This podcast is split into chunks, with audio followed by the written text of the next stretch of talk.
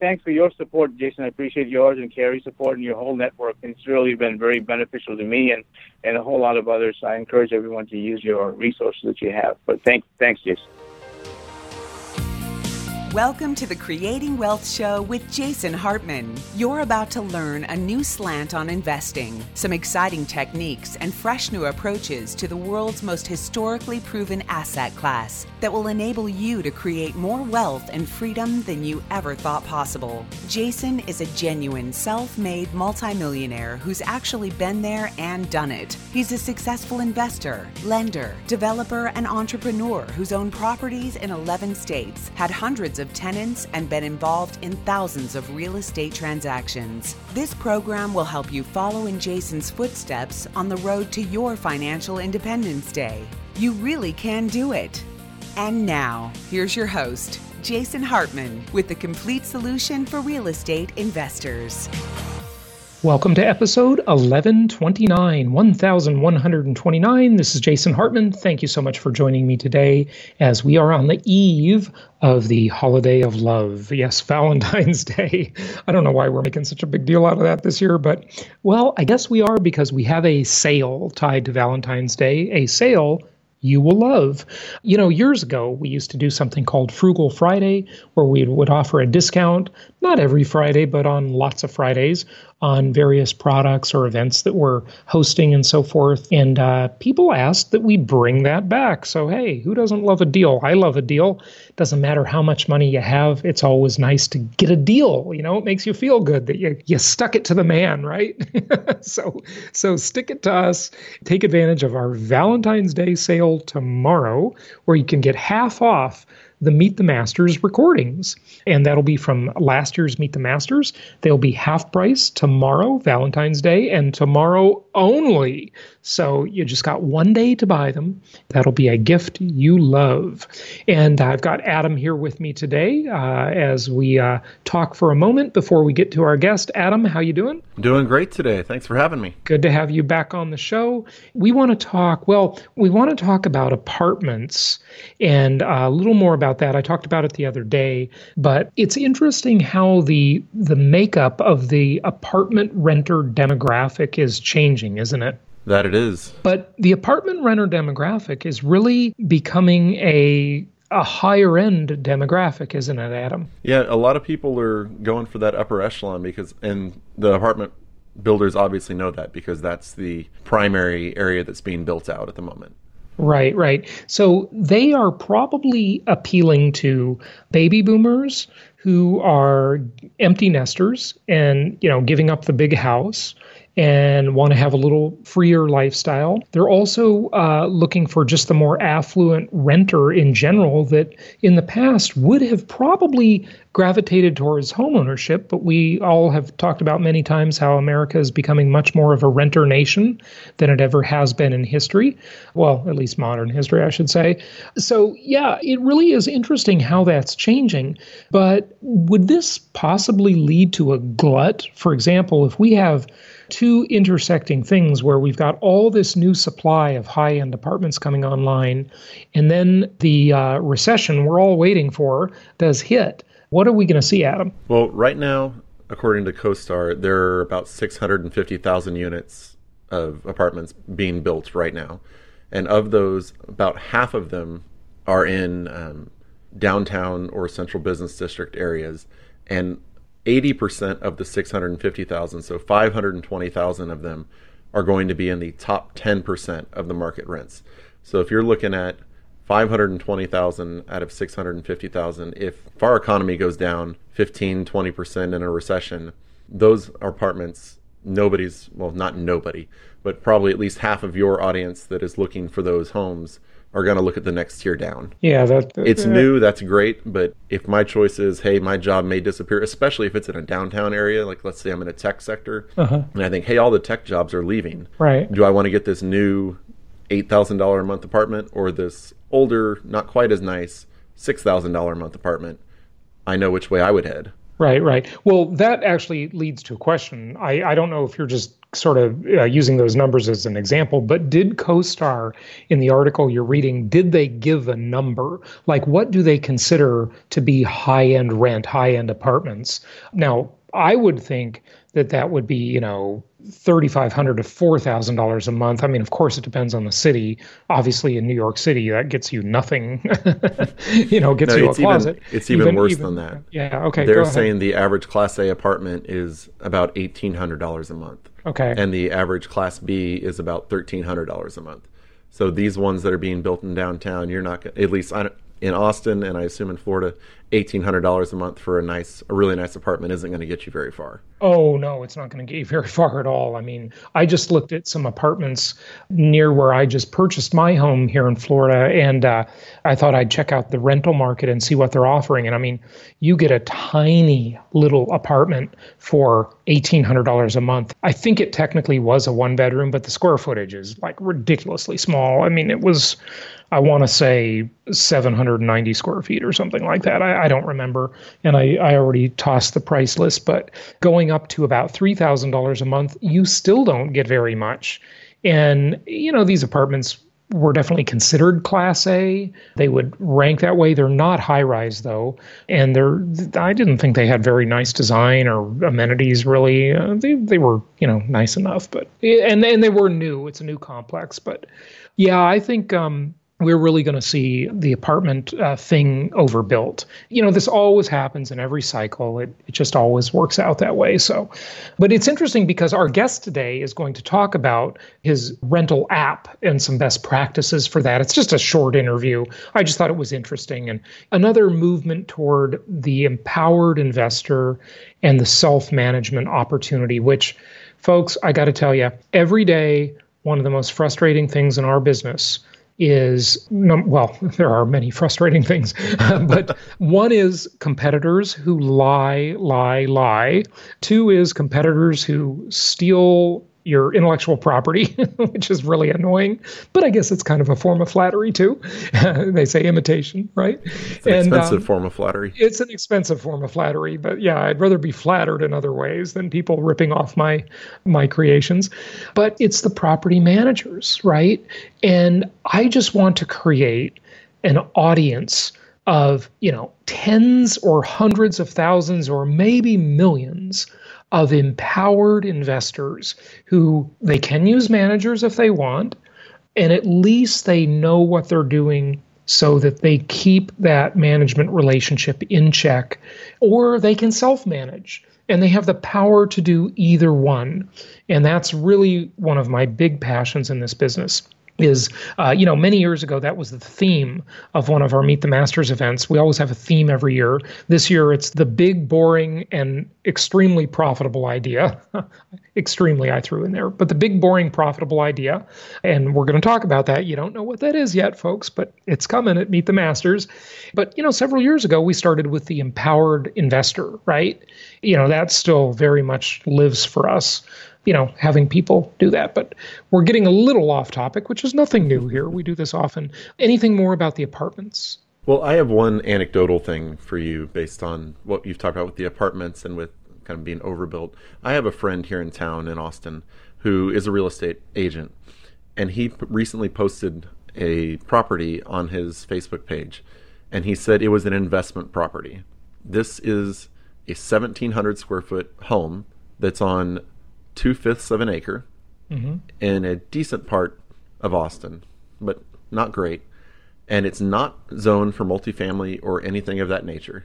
Right. And he's calling it an investment property. And this thing is selling for eight hundred thousand dollars. Mm-hmm. Yeah, an investment. And and I simply posted on there. You and I have very different definitions of an investment property. Yeah, good. And point. all of these, a whole bunch of people were interested in it and saying, "Is this zoned for commercial?"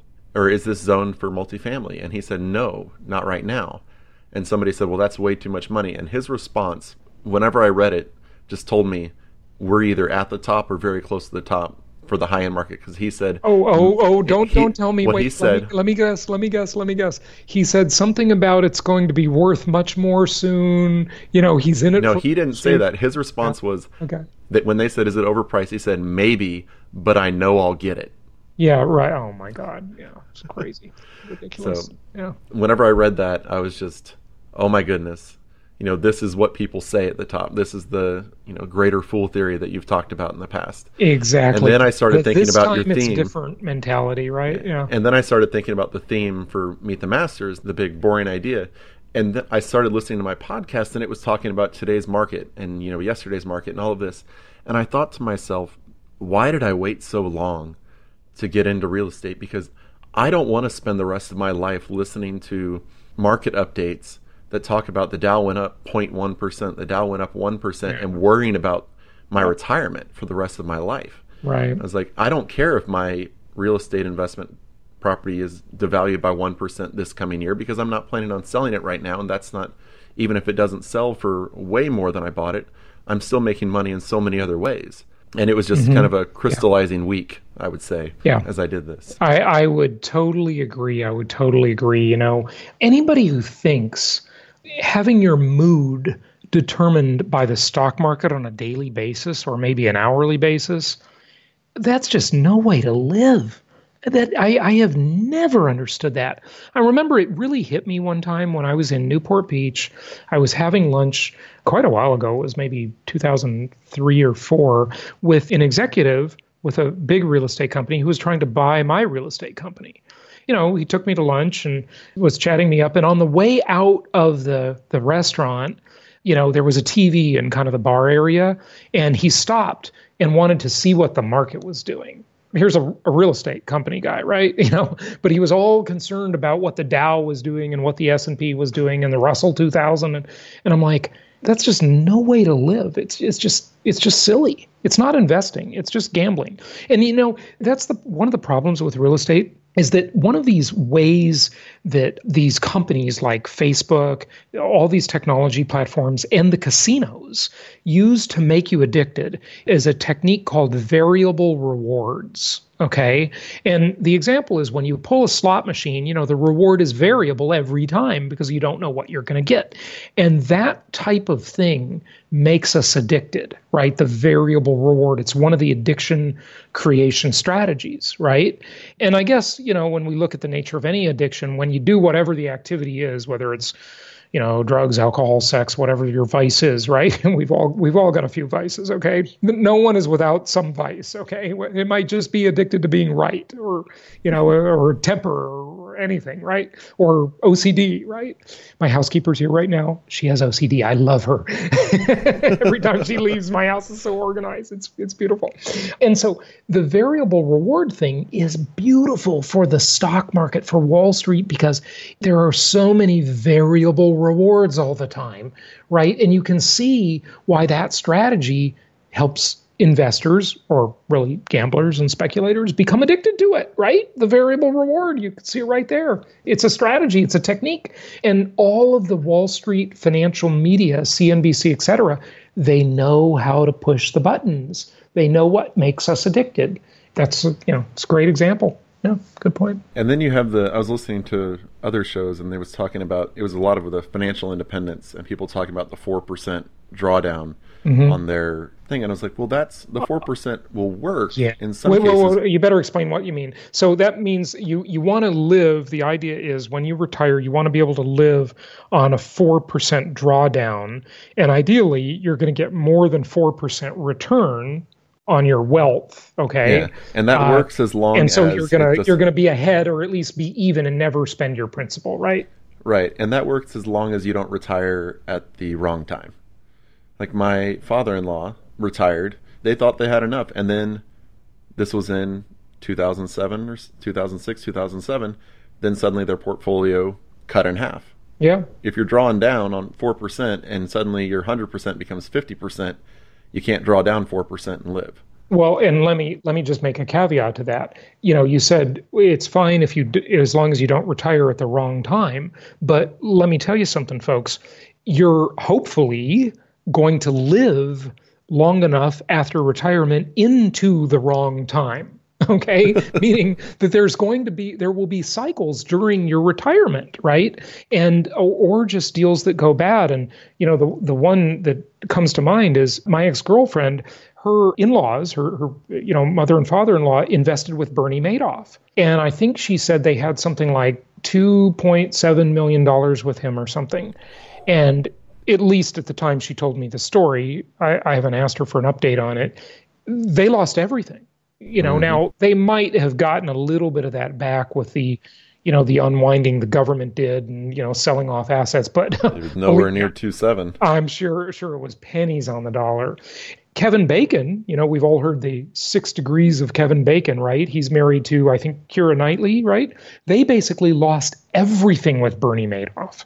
The only thing they didn't lose was literally the money in their checking account and their home. They had a home with you know equity in it that's it. You know, it was like, okay, here's two famous actors and actresses, right? And they they got to go back to work. You know, better get another movie gig, right? So, yeah. And if you really want to live on four percent, you can find a single family home that'll return four percent cash on cash pretty much any day of the week that's going to be pretty pretty darn easy in our world thankfully. Thankfully it will be. Okay hey adam we got to get to our guest and we'll have you back to we got you coming back a few more times next week to discuss some things. But what didn't we announce Jason Hartman University. Okay. Now, when I say that, that means two different things. And I just want to explain. There is, we call it JHU. There is a JHU live event that we do about once a year, maybe twice. And then there is a JHU online portal that you can join and become a member of. And you know it's really inexpensive. I think it's like 279 per year. What i want to tell you about that is that you should look in there because there is before you sign up for meet the masters you can get a, a discount on your ticket. As the price crept up from the early birds we started offering a discount code in there. So there is a promo code. Just go to jasonhartman.com and at the bottom of the page you'll see that you can log into the jhu uh, membership portal and you will see right there a discount for Meet the Masters. Okay, and it's a nice discount, so make sure you do that. And um, Meet the Masters info is jasonhartman.com slash masters. That's coming up quick. I think we've got I don't know what is it about 45 days away. So I hope you'll join us for that. If you uh, have not purchased a ticket already, get one. A lot of people coming are making family vacations out of it. Newport Beach or Anaheim, Disneyland, whatever. Go to San Diego, very close by, SeaWorld, etc. You know, Legoland. You can make a spring break family vacation out of it. And I know many of you are doing that. You're bringing your kids, your nanny, the in laws. Uh, many of you have told me that. So uh, we look forward to seeing you there. JasonHartman.com slash masters. Adam, let's go to our There's guest. One more thing we need to do oh, before we say that. Okay. In terms of deadlines, if you bought your ticket before before the hotel was announced, you only have about one week left of the block. Oh, thank you. Yeah, the discount room block. Thank you for that.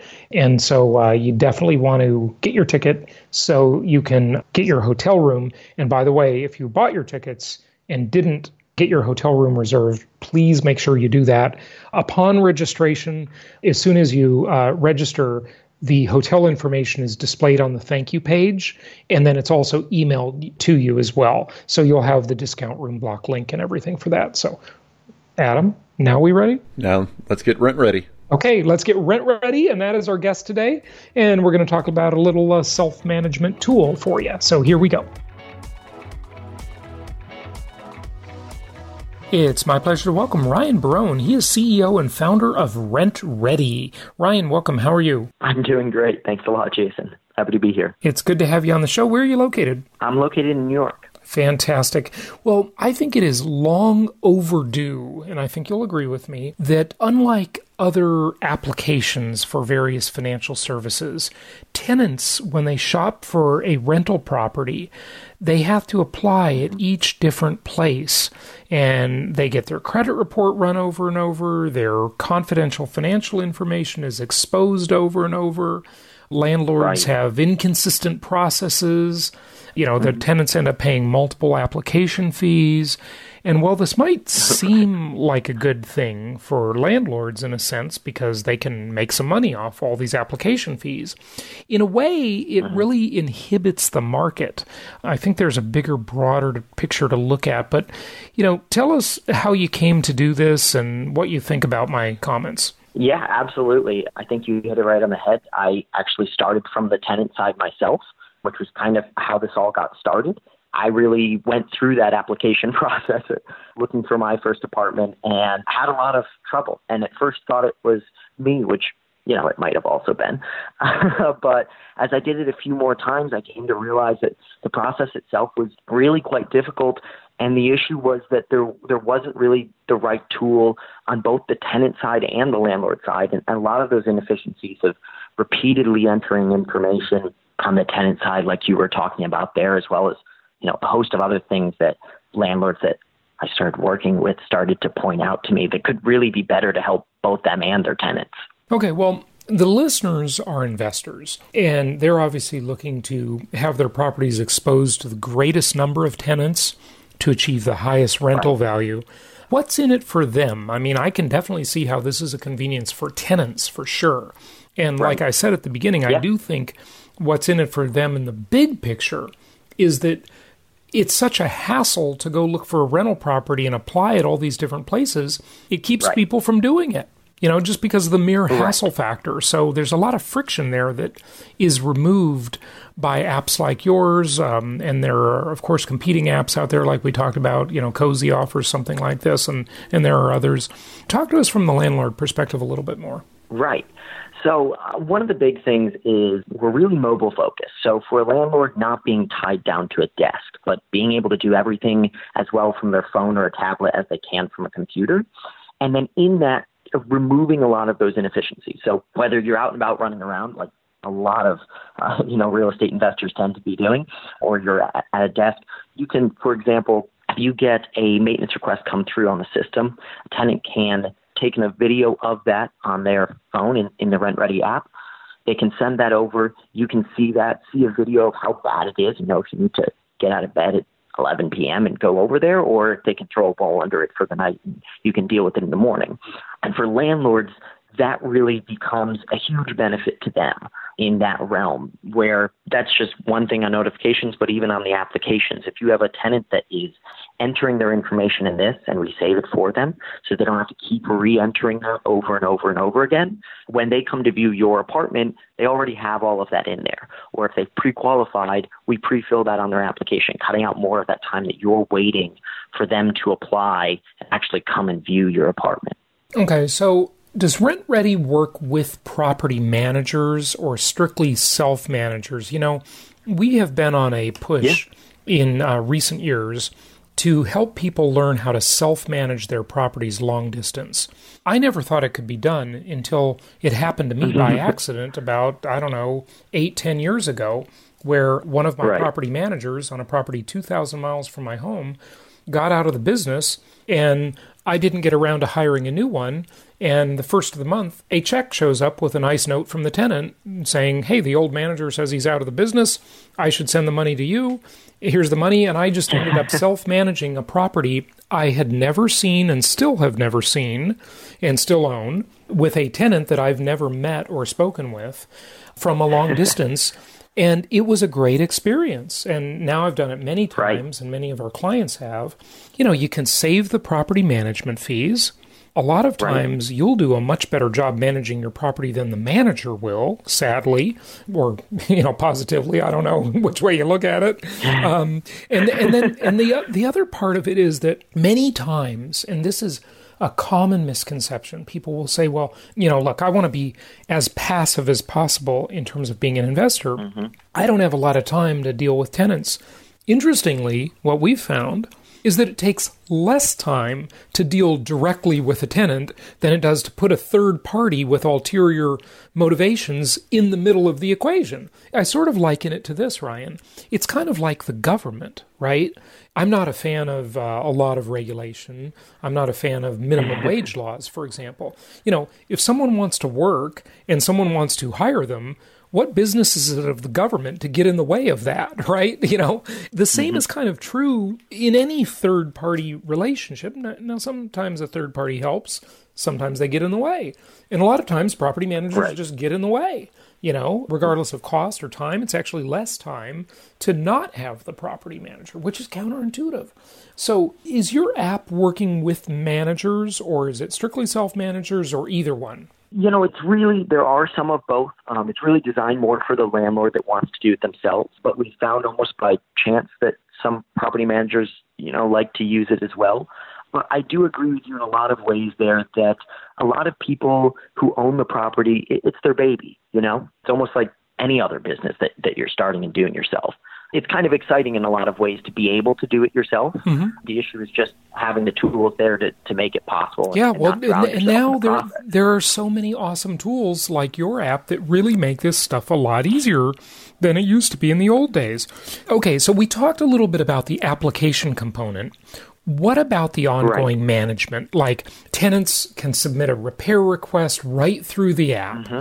and then yep. the landlord is so there's no phone calls, right? Tell us a, a little bit more about those functionalities. Right. So I think one of the most amazing things about having the access to that app and, and all of the things that that translates to is like you talked about. So you said you had that long term rental, not having to jump on the phone to say, hey, you're late on rent, but to be able to, in the app, it tracks or on the landlord side rather. It tracks in real time anything that's late and filters it for you automatically. So you're not even running a report for that. You're just seeing that at any given time. And if you can send a notification to the tenants in the unit that comes up as a push notification on the phone, almost like a text message, which is a lot higher open rate. And it takes them right into the app, right where they pay. And so for the tenants there, it cuts out a lot of the hoops that need to be jumped through, and a lot of the time that a landlord is getting on the phone and calling. And on the other side, since we're tracking that through the app, even if the bank takes a day or two to uh, process the actual uh, funds, we're able to track in real time for the landlord that it has actually been triggered.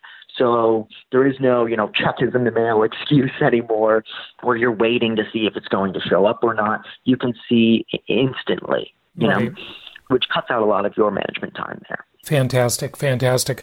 Okay, so more of the functionality of ongoing management. So it processes payments, it handles repair requests. Mm-hmm. Uh, tell us more about those mm-hmm. things or anything else. Sure. It also has so pre-qualifications is kind of one of the pretty unique things that we had in the system, and and I have to say I have to credit a, a landlord that actually brought it up to us that said I had a lovely couple come and look at my apartment. I really liked them.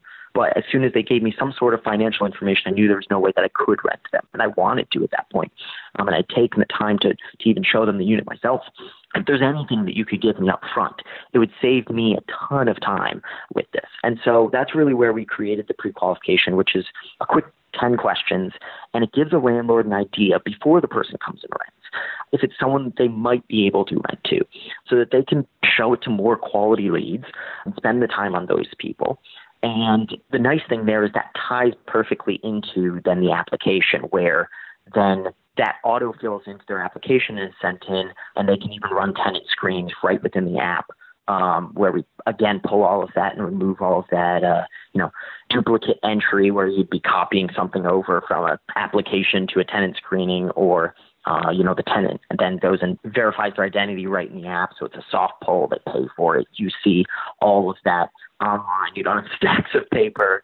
So once they're then in that unit, kind of the other two pieces besides the pre-qualifications and applications and the uh, maintenance and rent are really the notification side of things, which is really helpful, and tracking the properties. So, mm-hmm. you know, if you have something becoming vacant in the next 60 days, even, um, we can show you so you know that you need to maybe reach out to them to have them resign or go out and list that to get someone new in here, you know? Okay, good. So it notifies them of an upcoming vacancy. Is that what you mean?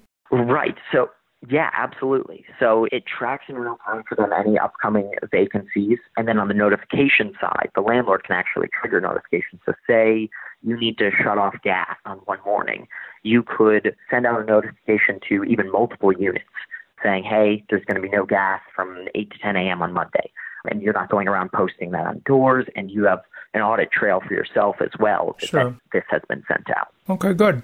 Good stuff. Anything else people should know? And maybe it's not about your app. I mean, you have, um, mm-hmm. I guess you have users in 40 states now. Is that correct? That's correct. Okay. So it's catching on. You know, it's relatively new. This space is pretty exciting, in my opinion, for landlords Absolutely. and investors because it's really empowering them. We strongly believe in empowerment over here from the individual level.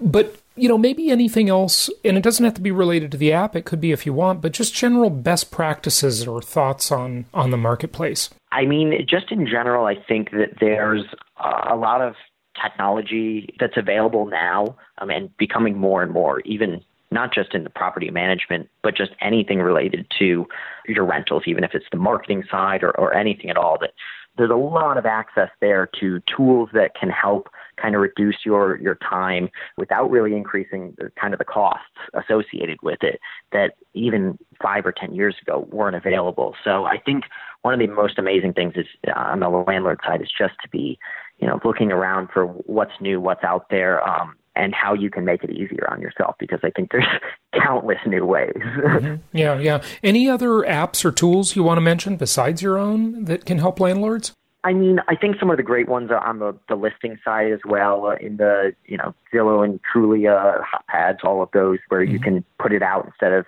sticking a sign on your, you know, your stoop, especially if you're trying to do a long distance rental like you were talking about right. earlier. I think that you know there's more and more by the day for sure. Mm-hmm. Yeah, yeah, there definitely are. Uh, you know, just simple stuff like uh, Google Google Maps. You know, looking at satellite right. views of properties and seeing all of that stuff. There's so many great tools out there, and that's just a super basic one that's been around for a long time. But this whole right. new space of um, payment processing for tenants and apps uh, that qualify tenants and, and so forth. It's a, it's a pretty neat space. And then you mm-hmm. combine this with the smart home functionality that's going on. I think it gets I think it gets really interesting. Electronic locks, thermostats, mm-hmm. monitoring of all sorts really convenient and you know nice amenities that people can offer to tenants but also they're amenities for landlords really because they keep their properties safe and, and so forth. So uh, yeah just a lot of good stuff going on in the industry as i always say you know it's an amazing time to be alive and and the technology really is amazing. Tell people where they can find you. I assume it's just rentredi.com yep it's uh, r-e-n-t-r-e-d-i you know, startups always have to spell things wrong. Of course they do. Uh, yes, to, be, to be cool and to get a URL. so it's it's it's rent ready, and the ready is an I instead of a Y at the end. Okay, so yeah, yeah. Uh, yes, and no A, R E D I. Oh, R E D I. Okay, got it, got it. Okay, good. RentRedi.com, and then of course the uh, mobile app is available. I would encourage right. landlords to take a look at it. You know, quite fascinating. And any closing thoughts? Yeah, I would just say, you know, I really encourage uh, landlords to take advantage of all that technology at their hands, and uh, I'm excited to be a part of it. Maybe even help out some of the some of the landlords listening as well and their tenants. Fantastic. Thanks for joining us, Ryan. Absolutely. Thanks for having me, Jason. Join us March 23rd and 24th for the 2019 Meet the Masters of Income Property. Let's break this down and look at some of the strengths of income property as an asset class. I found that this event is really helpful because I'm totally a newbie to real estate investment. And so I picked up so much information. One of the great things about it is that it's so fragmented, right? Embrace the fragmentation. Uh, I've actually been learning a lot about tax benefits to uh, real estate and a lot of I've been in investing actually well over 10 years now and I learned a lot of new things today. The other advantage of this weekend is networking.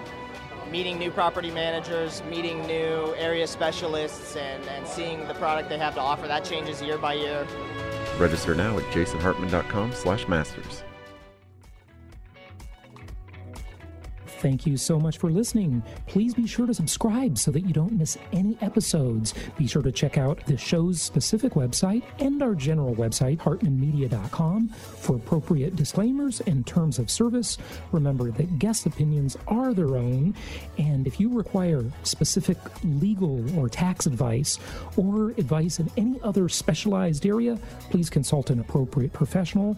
And we also very much appreciate you reviewing the show. Please go to iTunes or Stitcher Radio or whatever platform you're using and write a review for the show. We would very much appreciate that. And be sure to make it official and subscribe so you do not miss any episodes. We look forward to seeing you on the next episode.